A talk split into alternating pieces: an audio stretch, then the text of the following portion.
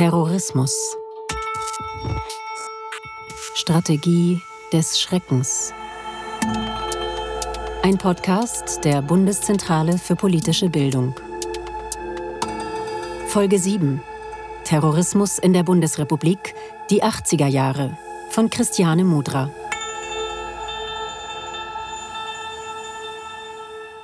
Insbesondere das Jahr 1980 ist nicht nur in Deutschland, sondern auch international, wenn man beispielsweise an Italien denkt, sicherlich ein Jahr gewesen, in dem der Rechtsterrorismus unübersehbar geworden ist. Allein durch die Zahl der Anschläge, aber auch durch die Zahl der Menschen, die durch diesen Rechtsterrorismus zu Tode gekommen ist. Der Politikwissenschaftler Professor Fabian Virchow forscht seit vielen Jahren zu Rechtsextremismus. Gleichwohl, glaube ich, ist die Bedeutung dieses Rechtsterrorismus lange Zeit unterschätzt worden. Und er ist auch nicht so konsequent juristisch verhandelt worden, wie das bei den linken Akteuren der Gewalt gewesen ist. Überschattet vom Linksterrorismus hatten sich in den 60er und 70er Jahren rechtsterroristische Strukturen gebildet, die die Gewalt in den 80er Jahren eskalieren lassen. Der 26. September 1980 ist ein Freitag. Auf dem Münchner Oktoberfest verlassen die Menschen die Bierzelte und machen sich auf den Heimweg. Es ist 22.19 Uhr, als die Bombe in einem Papierkorb am Haupteingang detoniert. Meine Tochter liegt da vorne tot, der andere stirbt auch und da liegen fünf über mir da. Ein Bild des Grauens hier am Haupteingang zur Wiesen muss vor wenigen Minuten eine Bombe explodiert sein. Die Kleinste ist jetzt in die Schule gekommen dieses Jahr. Die andere ist in zweite Klasse, die liegt da zudeckt. Tot. Heute steht auf der Theresienwiese eine rostige Wandschale, die wie von Bombensplittern getroffen durchlöchert ist. Auf einer Stele in der Mitte sind die Namen der zwölf Todesopfer zu lesen. Seit dem 40. Jahrestag des Attentats erinnern auch 224 leuchtende Silhouetten an die Betroffenen. Hier treffe ich den Rechtsanwalt Werner Dietrich. Seit fast 40 Jahren vertritt er Geschädigte des Attentats. Es war natürlich das schwerste Attentat in der Bundesrepublik. Zwölf Tote und 221 Verletzte. Zum ersten Mal ist in dieser wirklich bedrückenden Weise versucht worden, eine Art von Massentötung mit dem Versuch, eine weltweite mediale Aufmerksamkeit zu erreichen. Wie Werner Dietrich beschäftigt sich auch der Journalist Ulrich Chaussy seit fast 40 Jahren mit dem Oktoberfestattentat. Die Ermittlungsfehler, die damals damit begonnen, dass man diesen großen Tatort nur bis ungefähr kurz nach Mitternacht durchsucht hat und am nächsten Morgen die Straßenkehrmaschinen darüber geschickt hat, um das Blut vom Pflaster zu waschen. Diese Ermittlungsfehler sind dann gekrönt worden dadurch, dass man die Asservate, die man sichergestellt hatte, irgendwie zum Verschwinden gebracht hat. Am Tag nach dem Anschlag geht das Oktoberfest weiter. Die Tat war neun Tage vor der Bundestagswahl vom 5. Oktober 1980. Freiheit gegen Sozialismus, sehr pointiert damals. Strauß gegen Helmut Schmidt.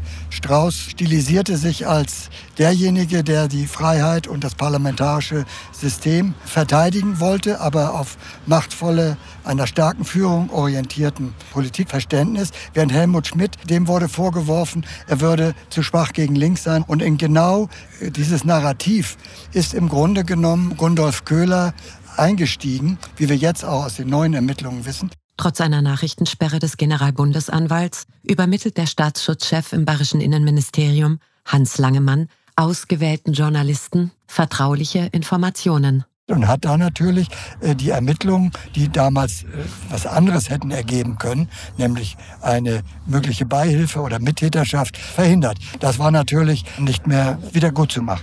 Am Abend des 27. September wird die Identität des Bombenlegers bekannt. Es handelt sich um Gundolf Köhler, einen 23-jährigen Geologiestudenten aus Donau-Eschingen. Köhler war Mitglied der rechtsextremen Wehrsportgruppe Hoffmann gewesen. Die Wehrsportgruppe Hoffmann wird 1973 von dem Neonazi Karl-Heinz Hoffmann gegründet und entwickelt sich mit etwa 500 Mitgliedern zur größten Wehrsportgruppe Deutschlands.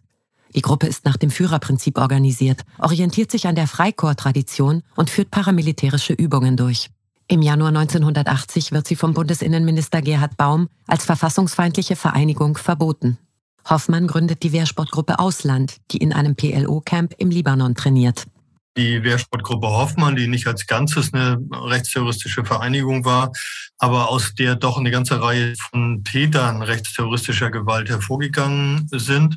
Also beispielsweise der Bombenleger beim Anschlag auf das Oktoberfest, aber auch der Ottfried Hepp, der nachher in der Hepp-Keksel-Gruppe unterwegs war, der Mörder von Schlomo Levin und Frieda Pöschke in Erlangen. Also eine ganze Reihe von rechtsterroristischen Gewalttätern, die aus dieser Struktur gekommen sind. Für Franz Josef Strauß wäre es politisch unangenehm gewesen, wenn man der Wehrsportgruppe Hoffmann eine Beteiligung am Oktoberfestattentat hätte nachweisen können. Denn noch im März 1980 äußert er sich über das Verbot der Wehrsportgruppe durch den Bundesinnenminister folgendermaßen. Um 6 Uhr morgens schickt man 500 Polizisten los, um 20 Verrückte auszufragen. Diesen Hoffmann, der wie ein Kasper aussieht. Mein Gott, wenn ein Mann sich vergnügen will, indem er am Sonntag auf dem Land mit einem Rucksack und einem mit Koppel geschlossenen Kampfanzug spazieren geht, dann soll man ihn in Ruhe lassen. Das bayerische LKA stellt die Ermittlungen im Mai 1981 ein. Im November 1982 heißt es in der Einstellungsverfügung des Generalbundesanwalts, nach den gewonnenen Beweiserkenntnissen wahrscheinlicher als eine politisch motivierte Tat sei, dass Gundolf Köhler aus einer schweren seelischen Krise oder aus übersteigertem Geltungsbedürfnis heraus gehandelt habe. Diese Modellierung des unpolitischen Einzeltäters ist, glaube ich, das Alleinstellungsmerkmal schlechthin dieses äh, Oktoberfestattentats, dass man eigentlich als den Auftakt des äh, Jahrzehnts des rechtsextremen Terrors hätte begreifen müssen. Aber man weigerte sich. Dabei wurde ja auch so viel unter den Teppich gekehrt, was diese Erkenntnis des politischen Hintergrundes dieses Anschlages äh, durchaus ermöglicht hätte. Dass eigentlich versäumt worden ist, am Beispiel Oktoberfestattentat zu lernen. Im Laufe der Jahre werden zahlreiche Unregelmäßigkeiten und Ermittlungsfehler bekannt. 1997 werden die verbliebenen Beweismittel in der Asservatenkammer der Bundesanwaltschaft vernichtet. Rechtsanwalt Werner Dietrich beantragt mehrfach eine Wiederaufnahme des Verfahrens. Am 5. Dezember 2014 werden die Ermittlungen wieder aufgenommen. Ein einmaliger Vorgang in der juristischen Geschichte der Bundesrepublik. Noch einmal werden über 1000 Vernehmungen durchgeführt und mehr als 300.000 Seiten Akten ausgewertet. Am 6. Juli 2020 werden die Ermittlungen erneut eingestellt. Das Ergebnis? Der Täter habe aus rechtsextremistischen Motiven gehandelt. Die Beteiligung weiterer Personen schließen die Ermittler zwar nicht aus, können aber Jahrzehnte nach dem Anschlag keine ausreichenden Anhaltspunkte feststellen. 40 Jahre nach dem Attentat wird ein Fonds für die Überlebenden eingerichtet. Herr Dietrich, im Zuge der wiederaufgenommenen Ermittlungen hatten Sie Gelegenheit, Geheimdienstakten einzusehen. Welchen Eindruck haben Sie da gewonnen? Das Fazit ist, die Ermittlungsbehörden hatten auch schon in den 70er und Anfang der 80er Jahre die äh, massiv vorhandene rechte und rechtsterroristische Szene gut dokumentiert im Blick. Es gab damals schon eine Durchdringung der Szene mit V-Leuten. Es gab Kontakte zu den führenden Leuten. Man sammelte Material, ging zu Veranstaltungen, wusste, äh, wer der Führer war, wie sie vernetzt waren, wo sie ihre Waffen lagerten, wo sie sie herbekommen haben und was sie planten. Das ist alles durch Berichte der einzelnen Landesämter, aber auch des Bundesamts für Verfassungsschutz sehr, sehr gut belegt. Das sind Erkenntnisse, die damals schon zu strafrechtlichen Ermittlungen zwingend hätten führen müssen, im Sinne von Hochverrat, Landesverrat, äh, Verstoß gegen das Waffengesetz, äh, kriminelle und terroristische Vereinigung und so weiter. Der Bundespräsident Frank-Walter Steinmeier resümiert zum 40. Jahrestag. 40 Jahre später müssen wir beschämt eingestehen, viele Fragen sind offen geblieben. Fragen, die ein sorgfältiges Ermittlungsverfahren hätte beantworten müssen, die im ersten Anlauf aber nicht beantwortet wurden und im zweiten nicht mehr beantwortet werden konnten. Der 2. August 1980 ist ein heißer Tag zu Beginn der Sommerferien. Ganz Italien ist auf dem Weg in den Urlaub. Der Bahnhof von Bologna ist voller Menschen, die auf ihre Züge warten. Um 10.25 Uhr detoniert die Bombe im Westflügel. Eine Unterführung stürzt ein, ein Zug explodiert. Bei dem Attentat sterben 85 Menschen. Weitere 200 werden verletzt. Bis heute steht die Uhr am Bahnhof auf 10.25 Uhr und erinnert an La Strage di Bologna, den schwersten Anschlag der italienischen Nachkriegszeit. Die Aufklärung ist langwierig und umkämpft. Noch 2021 steht ein weiterer mutmaßlicher Täter vor Gericht. Das Oktoberfestattentat weist frappierende Ähnlichkeiten zum Anschlag von Bologna auf. Beide Attentate zielten auf maximale Opferzahlen ab. Beide Attentate ereigneten sich kurz vor der Wahl. In Italien war in diesem Zusammenhang von einer Strategie der Spannung die Rede. Was versteht man darunter? Ja, die Strategie der Spannung meint äh, im Grundsatz äh, zweierlei. Und zwar die Ausgangsüberlegung äh, dabei ist tatsächlich eine Situation zu schaffen, in der ein großer Teil der Bevölkerung das Gefühl hat, in einer unsicheren Gesellschaft zu leben, weil an Orten, wo sich viele Menschen versammeln, Attentate stattfinden und damit äh, im Grundsatz jede Person potenziell jedenfalls davon betroffen sein kann. Und die Spekulation ist eben zum einen, dass sich daraus ein politisches Klima ergibt, in dem nach einem autoritären Staat äh, gerufen wird. In anderen Zusammenhängen ist es aber auch die Spekulation, dass es äh, dann Racheaktionen aus anderen politischen Spektren gibt und sich damit eine Art bürgerkriegsähnliche Situation ergibt, wo es dann zu einem offenen Schlagabtausch zwischen rechts und links kommt. Für den italienischen Fall nochmal besser belegt ist eben, dass es in einer ganzen Reihe von Fällen auch Verbindungen zwischen dem staatlichen Sicherheitsapparat und rechtsextremen äh, Strukturen gegeben hat. Unter dem Begriff Gladio wird eine Struktur diskutiert, die maßgeblich durch äh, US-Geheimdienste und US-Streitkräfte nach Ende des Zweiten Weltkriegs in mehreren europäischen Ländern angelegt worden ist. Dort hat man konservative Rechtsextreme, in jedem Fall Antikommunisten aus Streitkräften oder eben auch von außerhalb von Streitkräften rekrutiert, die im Falle eines äh, Einmarsches der Roten Armee Sabotageakte begehen sollten, aber auch politische Vertreter der Linken aus dem Verkehr ziehen sollten, vermutlich auch in mehreren Fällen töten sollten. Und diese Struktur hieß eben Stay Behind. Und für diese Struktur sind Waffenlager angelegt worden, Treibstoffvorräte, Personal rekrutiert, äh, ausgebildet worden. Und aus diesen Lagern, aus diesen Vorräten haben sich eben Rechtstouristen in verschiedenen europäischen Ländern äh, noch einige Jahrzehnte später bedient. Heinz Lemke, äh, auch dort wird ja stark vermutet, dass auch die von ihm betreuten Waffendepots äh, aus diesen Gladierstrukturen stammten. Und ähnliches gilt eben für Italien auch. Der Neonazi Heinz Lemke hatte 1978 gemeinsam mit dem Diplomchemiker und Terroristen Peter Naumann einen Anschlag auf eine Denkmalanlage bei Rom verübt, die an ein SS-Massaker in den ardeatinischen Höhlen erinnert. Lemke, auf den auch in Zusammenhang mit dem Oktoberfestattentat ein Hinweis eingegangen war, verwaltet 33 Erddepots, in denen 1981 große Mengen von Sprengstoff, Handgranaten und Schusswaffen gefunden werden. In der Nacht vor seiner Vernehmung erhängt er sich in seiner Zelle.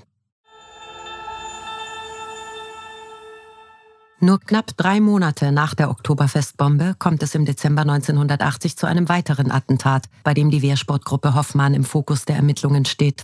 Wir dürfen in unseren Bemühungen um Verständigung, Humanität und Toleranz nicht nachlassen, sagte der Rabbiner und Publizist Shlomo Levin schon 1979. Für seinen Einsatz für den deutsch-jüdischen Dialog war er mit dem Bundesverdienstkreuz ausgezeichnet worden. Den Rechtsextremismus hatte er öffentlich kritisiert. Für unsere Generationen sollte Toleranz zu einer Selbstverständlichkeit werden. Am 19. Dezember 1980 werden Schlomo Levin und seine Lebensgefährtin Frieda Pöschke in ihrem Haus in Erlangen erschossen. Der Mord an Schomo Levin und Frieda Pöschke ist der erste gezielte antisemitische Mordanschlag in der Geschichte der Bundesrepublik. Das erste Mal, dass nach dem Holocaust in Deutschland auf deutschem Boden jüdisches Leben gezielt in einem Mordanschlag angegriffen worden ist. Das ist die besondere Bedeutung, die wir heute kennen und die damals äh, überhaupt gar keine Rolle spielte. Die Presse hat beim Beginn ihrer Berichterstattung bevor Shlomo Levin auch nur beerdigt war, das Bild eines dubiosen Menschen gezeichnet. Der erste Impuls war nicht zu sagen, hier ist ein brutales Gewaltverbrechen verübt worden, wir müssen jetzt die Täter finden, sondern die Würde des Opfers wurde angegriffen. Spuren am Tatort führen zu Karl-Heinz Hoffmann, gegen den erst mit erheblicher Verzögerung ermittelt wird. Nach einem langen Strafprozess wird er von der Beteiligung am Doppelmord von Erlangen freigesprochen. Der mutmaßliche Täter Uwe Behrendt, ein Adjutant von Karl-Heinz Hoffmann, der zur Tatzeit in dessen Haus lebt, kann im libanesischen Camp der Wehrsportgruppe Ausland untertauchen, wo er später Selbstmord begangen haben soll. Die Familie von Shlomo Levin in Israel hat nach diesen posthumen Verleumdungen, die Shlomo Levin nach dem Attentat in der Öffentlichkeit erleiden musste, entschieden, dass er in Israel beerdigt wird. Sind Sie Rudi Dutschke? fragt der 23-jährige Neonazi im April 1968. Als Dutschke bejaht, gibt Josef Bachmann drei Schüsse auf den Aktivisten ab. In seiner Hemdtasche hat der Attentäter einen Ausschnitt der deutschen Nationalzeitung des rechtsextremen Publizisten Gerhard Frey mit dem Titel Stoppt Dutschke jetzt, sonst gibt es Bürgerkrieg. Dutschke überlebt schwer verletzt und stirbt elf Jahre später an den Folgen des Attentats. Nachdem die NPD 1969 den Einzug in den Bundestag verpasst hat, bilden sich in der extremen Rechten verstärkt Gruppierungen, die sich bewaffnen und Attentate begehen.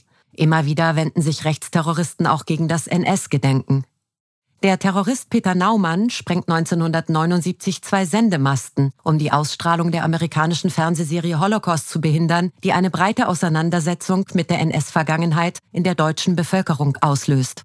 Die deutschen Aktionsgruppen sind ein Zusammenhang gewesen, der sich um Manfred Röder gebildet hat, der ursprünglich aus der CDU kam, dann unter anderem eine Kampagne gegen Pornografie und Sexkinos gemacht hat und sich dann Ende der 1970er Jahre nochmal radikalisiert hat, insbesondere mit Blick auf die Leugnung des Holocaust. Ab Februar 1980 verüben die deutschen Aktionsgruppen um Manfred Röder fünf Sprengstoff- und zwei Brandanschläge auf Flüchtlingsunterkünfte in Zirndorf, Lörrach und Leinfelden sowie auf das Landratsamt Esslingen, wo eine Auschwitz-Ausstellung gezeigt wird. Beim Anschlag auf ein Übergangsheim für Flüchtlinge in Hamburg sterben am 22. August 1980 zwei Vietnamesen. Röder notiert, heute hat Deutschlands Befreiung begonnen. Der Funke ist übergesprungen. Die Täter werden zu teils lebenslangen Haftstrafen, Röder wegen Gründung einer terroristischen Vereinigung zu 13 Jahren Haft verurteilt. Eine wichtige Rolle hat Manfred Röder eben in der zweiten Hälfte der 1970er Jahre gespielt im Bereich der Holocaustleugnung. Er selbst hat sich ähm, quasi zum Reichskanzler ausgerufen in der Nachfolge von Göring und hat international eine ganze Reihe von Verbindungen gehabt und ist dann, wie gesagt, zum Rechtstourismus übergegangen, ist nach einer Haftstrafe dann äh, weiterhin aktiv gewesen hat regelmäßig Treffen durchgeführt auf äh, einem Gelände, was er Reichshof genannt hat im Hessischen. Also er ist eine der zentralen Figuren, die über mehrere Jahrzehnte im deutschen Rechtsextremismus äh, aktiv gewesen sind. Es ist sicherlich kein Zufall, dass Uwe Böhnhardt und Uwe Mundlos dann in Erfurt auch das, den Strafprozess gegen Manfred Röder besucht haben. Michael Kühn ist in den 1970er Jahren eine der zentralen Figuren im Rechtsextremismus geworden, weil er sich dafür entschieden hatte, offen als Nationalsozialist aufzutreten. Er hat eine ganze Reihe von Organisationen gegründet, darunter die Aktionsfront Nationale Sozialisten, und ist insbesondere durch medienwirksame Aktionen bekannt geworden, eine ganz bewusste Strategie. Und um ihn herum haben sich eben auch andere Neonazis versammelt, die dann Raubüberfälle begangen haben, die versucht haben, Waffen zu erbeuten. Und in diesem Umfeld gab es eben auch Planungen, äh, Rudolf Hess aus dem Spandauer Gefängnis zu befreien. Und Teil dieser Gruppe ist verurteilt worden nach einem zunächst äh, oder kurz zuvor geschaffenen Paragraphen 129a, also äh, Terrorismusparagraphen. Michael Kühn selbst ist auch verurteilt worden, aber eben nicht als Anführer oder Mitglied einer rechtsterroristischen Vereinigung. Und nach seiner Haftentlassung hat er andere Organisationen äh, angeführt und noch nach 1990 versucht, die neonazistische Szene in den ostdeutschen Bundesländern zu organisieren. Und er ist dann 1991 gestorben. Ottfried Hepp, der unter anderem Mitglied der Wehrsportgruppe Ausland gewesen war, gründet mit dem VSBD-Führungskader Walter Kecksel die Hepp-Kecksel-Gruppe. Beide hatten eine Biografie im Rechtsextremismus, haben dann ein Manifest verfasst mit dem Titel Abschied vom Hitlerismus, wo sie sich von bestimmten Interpretationen und Sichtweisen im deutschen Rechtsextremismus abgegrenzt haben und haben eine Linie entwickelt, die stark antiamerikanisch war, die sich auch als antiimperialistisch verstanden hat. Und daraus hat sich dann eine bestimmte Gewaltpraxis auch entwickelt, nämlich äh, insbesondere die Sprengstoffanschläge auf äh, US-Soldaten. Und diese Gewalttaten waren ganz bewusst gegen einfache Dienstgrade gerichtet, weil man sich eben erhoffte, durch die Verbreitung von Angst und Terror den Abzug der US-Streitkräfte zumindest zu beschleunigen. Das ist eine der Gruppen, die sich stark durch Banküberfälle finanziert haben. Auch das hat im Rechtsextremismus eine gewisse Tradition. Vom Bund Deutscher Jugend über die NPD und die Aktion Widerstand ist Friedhelm Busse schon seit den 50er Jahren als gewalttätiger Rechtsextremist aktiv, bevor er die Volkssozialistische Bewegung Deutschlands Partei der Arbeit gründet. Am 24. Dezember 1980 versucht Frank Schubert, Mitglied der VSBD PDA, Waffen über die Schweizer Grenze zu schmuggeln. Als er dabei erwischt wird, erschießt er zwei Schweizer Grenzschutzbeamte, verletzt zwei weitere und begeht Selbstmord. Im Oktober 1981 brechen fünf schwer bewaffnete Neonazis unter dem Namen Kommando Omega von Friedhelm Busses Wohnung in Neubiberg bei München zu einem Banküberfall auf. Zwei der Neonazis werden bei einem Schusswechsel mit der Polizei getötet. Obwohl die Männer des Kommando Omega drei Tage lang in Busses Wohnung gewohnt hatten und auf Busses Schreibtisch ein Drohbrief des Kommandos an den Bundesinnenminister gefunden worden war, wird die Anklage nach dem Terrorismusparagraphen 129a fallen gelassen. Busse wird zu drei Jahren und neun Monaten Haft verurteilt, da er aus einer wirtschaftlichen Notlage heraus gehandelt habe. Welche Ziele hatten die rechtsterroristischen Gruppierungen der 80er Jahre?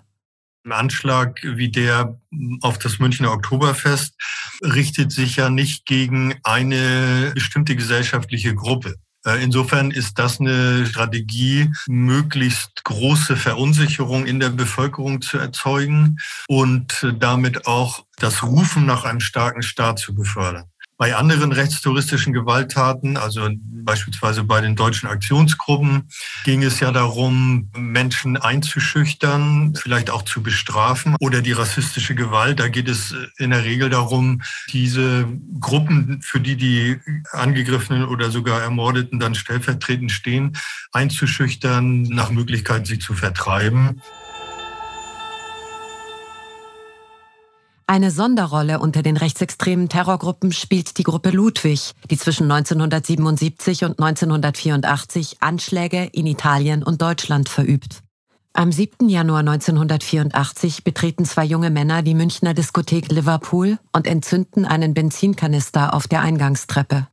Acht Gäste werden verletzt. Die 20-jährige Barfrau Corinna Tartarotti stirbt an den schweren Verbrennungen diesen Morden fielen Menschen zum Opfer, die die Mitglieder dieser Gruppe als dekadent, als sexuell abartig, äh, als auch gefährlich für ein christliches Weltbild angesehen haben. Es waren im Prinzip Bestrafungsaktionen.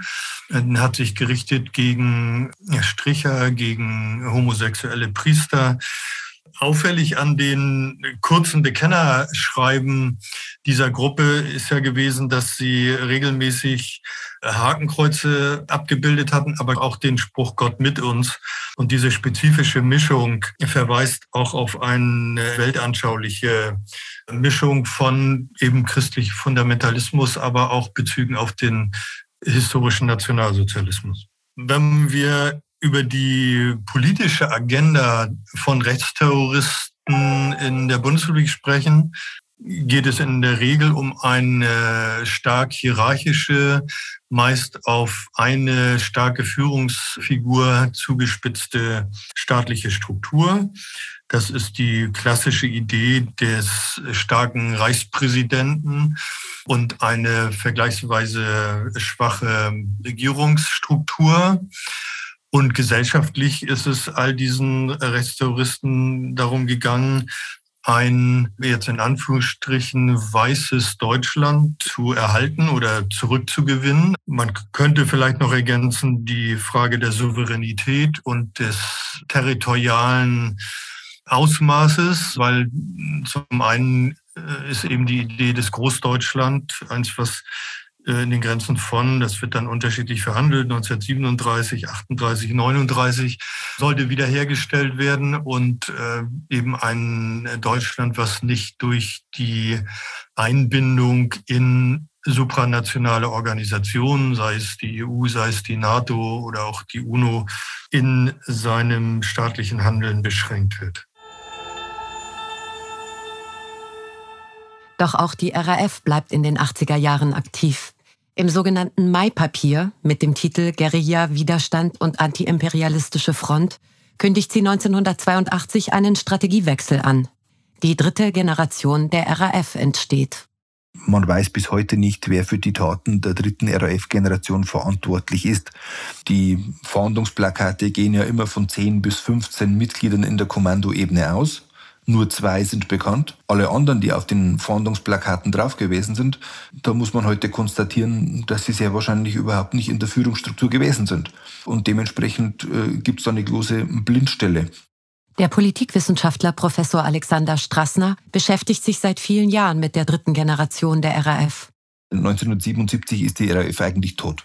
Dass das Ganze jetzt überhaupt wieder Fahrt aufnimmt, ist im Grunde mehr oder weniger dem historischen Zufall zu verdanken. Da entwickelt sich so eine Stoßrichtung, die jetzt dieses Mai-Papier aufgreift, das ja von den äh, ehemaligen Aktivisten der zweiten Generation verfasst wird und äh, um das sich jetzt eine neue Gruppierung schart, die sich dritte Generation der Roten Armee-Fraktion nennt.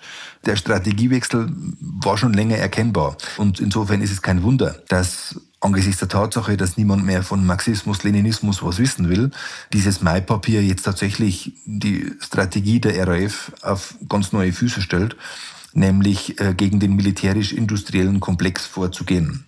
Äh, was der militärisch-industrielle Komplex ist, das ist relativ wild konstruiert. Da gehört im Grunde jeder dazu, der von der RAF dort hinein definiert wird. Und man geht jetzt eher den Weg eines moderneren Terrorismus, bei dem sich die Individuen in der Gesellschaft zu verstecken versuchen. 1981 verübt die RAF einen Bombenanschlag auf das Hauptquartier der US-Luftstreitkräfte in Rammstein und einen Anschlag auf den Oberbefehlshaber der US-Landstreitkräfte in Europa, General Krösen.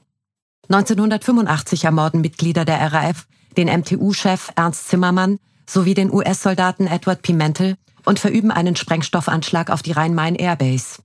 1986 ermorden sie den Siemens-Manager Karl-Heinz Beckortz und seinen Chauffeur sowie den Diplomaten Gerold von Braunmühl.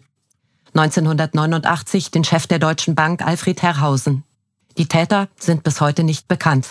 Der Ernst Zimmermann war der Vorsitzende der Motoren- und Turbinenunion. Insofern Aushängeschild eines militärisch-industriellen Komplexes, wie die Rote Armee-Fraktion ihn sich vorgestellt hat. Äh, aber allein die Art und Weise der Tatausführung ist schon bemerkenswert. Es beginnt diese Ära der Genickschussmorde, für die die dritte Generation berüchtigt wird. Insofern passt der Ernst Zimmermann in diese Strategie des Maipapiers ganz gut rein. Allerdings ist das Attentat noch in anderer Hinsicht bedeutsam. Es geht ja um die Kooperation zwischen der RAF und der französischen Action Direct während die RAF Ernst Zimmermann tötet.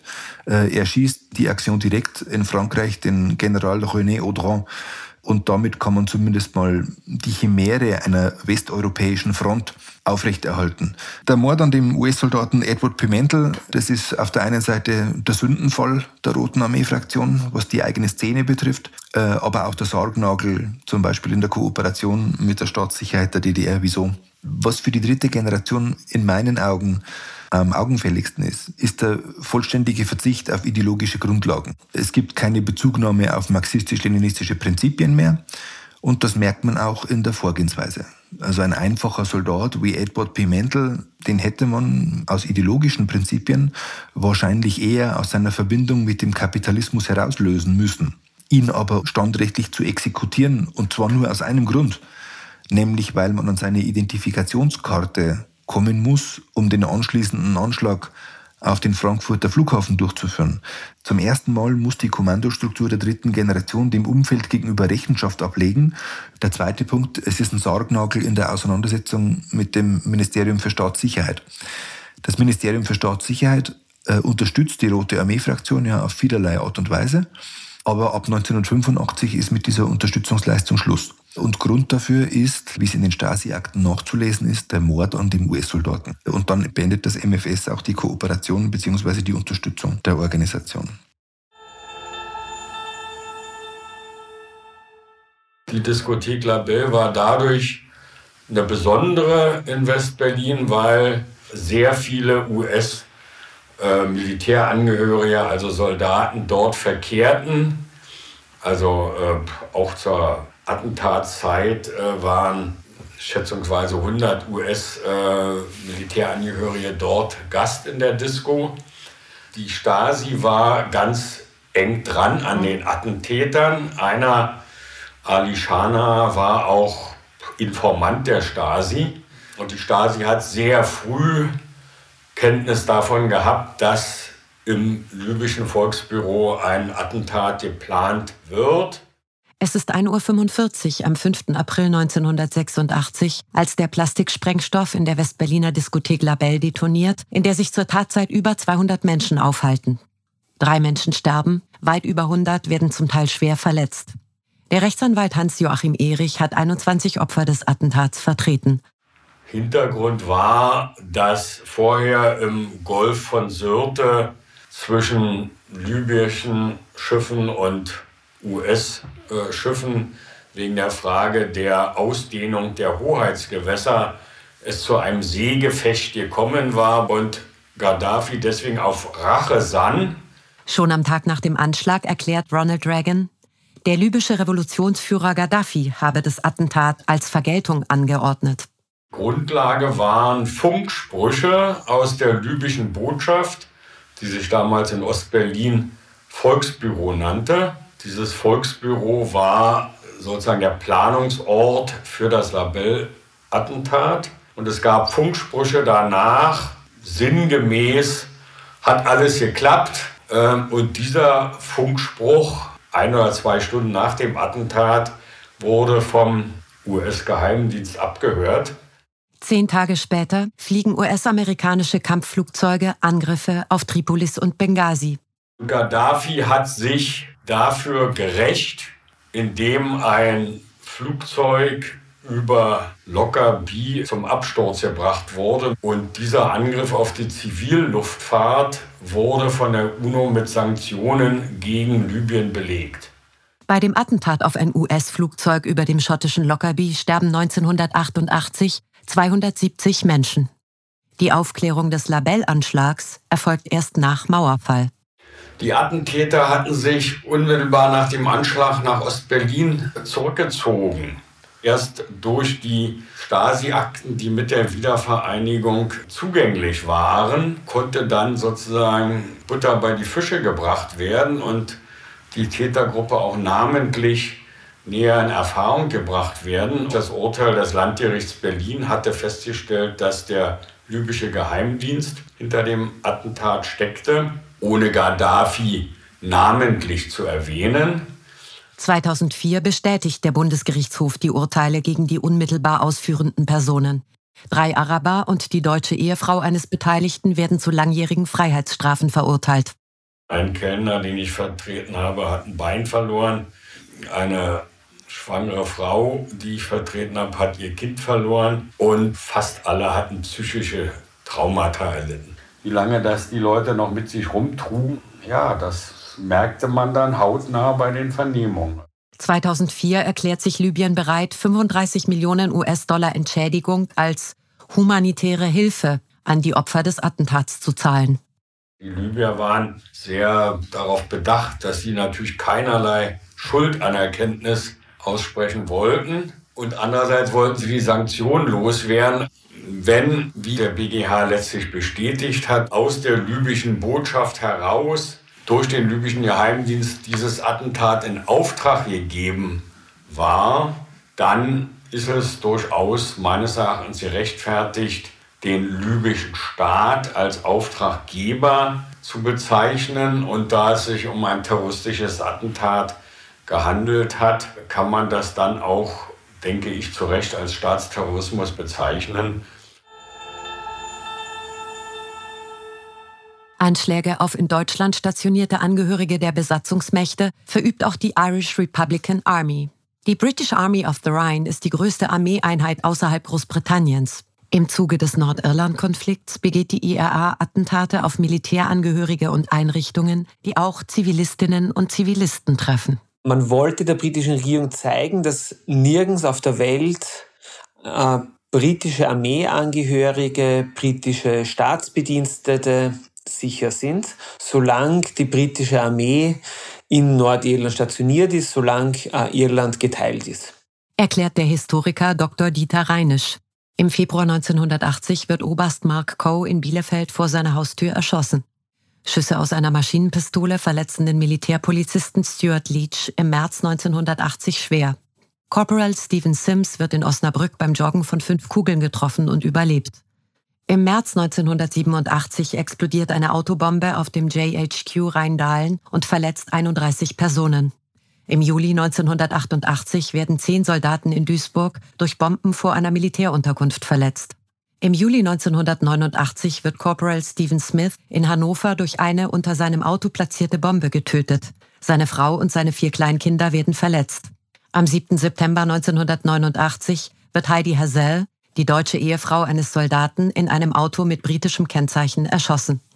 Es wurde eine komplett neue Struktur eingeführt ab Ende der 70er Jahre und es wurde eine Zellenstruktur von ungefähr fünf Mitgliedern pro Zelle, die sogenannte Active Service Units, aufgebaut. Die Auswahl der Anschlagsziele, die Art der Anschläge und auch die Beschaffung der notwendigen Waffen, Sprengsätze, Sprengkörper lag im Ermessen der jeweiligen Zellen. Gaddafi war vor allem ab Mitte der 80er Jahre der Hauptausrüster für Waffen und auch Geld für die IA. Bereits Anfang der 70er Jahre gab es die erste Waffenlieferung von Gaddafi an die südwestliche Küste Irlands. Spekulationen über eine Verbindung zwischen IRA und RAF wurden unter anderem von Jerry Adams, dem Chef des politischen Flügels Sinn Fein, stets zurückgewiesen. Also es gab keine Kooperation zwischen IAA und deutschen äh, linksextremistischen Organisationen wie eben die RAF oder die Bewegung 2. Juni, weil die IAA sich als ein Ausdruck des Willens der nordirsch-katholischen Bevölkerung gesehen hat. Das heißt, die EA suchte immer wieder Kontakte zu ähnlichen sich als nationale Befreiungsorganisationen sehenden Gruppierungen wie in Europa die Bretonen, die Basken, den Katalanen, den Korsen und international dann vor allem natürlich die PLO, ANC in Südafrika und äh, ähnliche Organisationen. Und sie distanzierte sich auch sehr offen von linksradikalen Untergrundorganisationen in Westeuropa. Die 80er Jahre sind geprägt durch die Vielzahl blutiger Attentate unterschiedlicher terroristischer Gruppierungen. Das Oktoberfestattentat von 1980 ist bis heute der schwerste Terroranschlag der deutschen Nachkriegsgeschichte. Für uns Überlebende ist jeder Tag ein 26. September. Wir können vielleicht einiges verdrängen, doch vergessen können wir nicht. Sagt Robert Höckmeier in seiner Rede zum 40. Jahrestag des Attentats. Schon Shlomo Levin hatte gemahnt, die jüdischen Menschen und andere politische und religiöse Minoritäten dürfen nicht mehr in der Ungewissheit und Furcht leben, dass wieder etwas eintreten könnte, was ihnen zum Schaden und uns hier in der Bundesrepublik zum Schandfleck werden könnte. Meines Erachtens ist einerseits wichtig, dass die Betroffenen dieser Gewalttaten gehört werden, welche dramatischen Auswirkungen solche Gewalt auf das Leben dieser Menschen haben, sei es was die Umsetzung von Lebensträumen angeht, die da zerstört worden sind, sowohl bei denen, die getötet worden sind, selbstverständlich, aber auch bei vielen, die zum Teil ja schwer verletzt worden sind und die mit langjährigen Traumata zu kämpfen hatten. Also die Perspektive der Betroffenen angemessen zu berücksichtigen und das eben nicht nur bei irgendwelchen Jahrestagen ist, glaube ich, ein Lerneffekt, den wir hoffentlich jetzt haben, aber den es in den 1980er Jahren mit Sicherheit nicht gegeben hat. Das war Terrorismus in der Bundesrepublik, die 80er Jahre von Christiane Mudra. Diese Folge ist Teil des Podcasts Terrorismus, Strategie des Schreckens der Bundeszentrale für politische Bildung. Alle Folgen und weiterführende Informationen finden Sie auch unter www.bpb.de slash terror-podcast.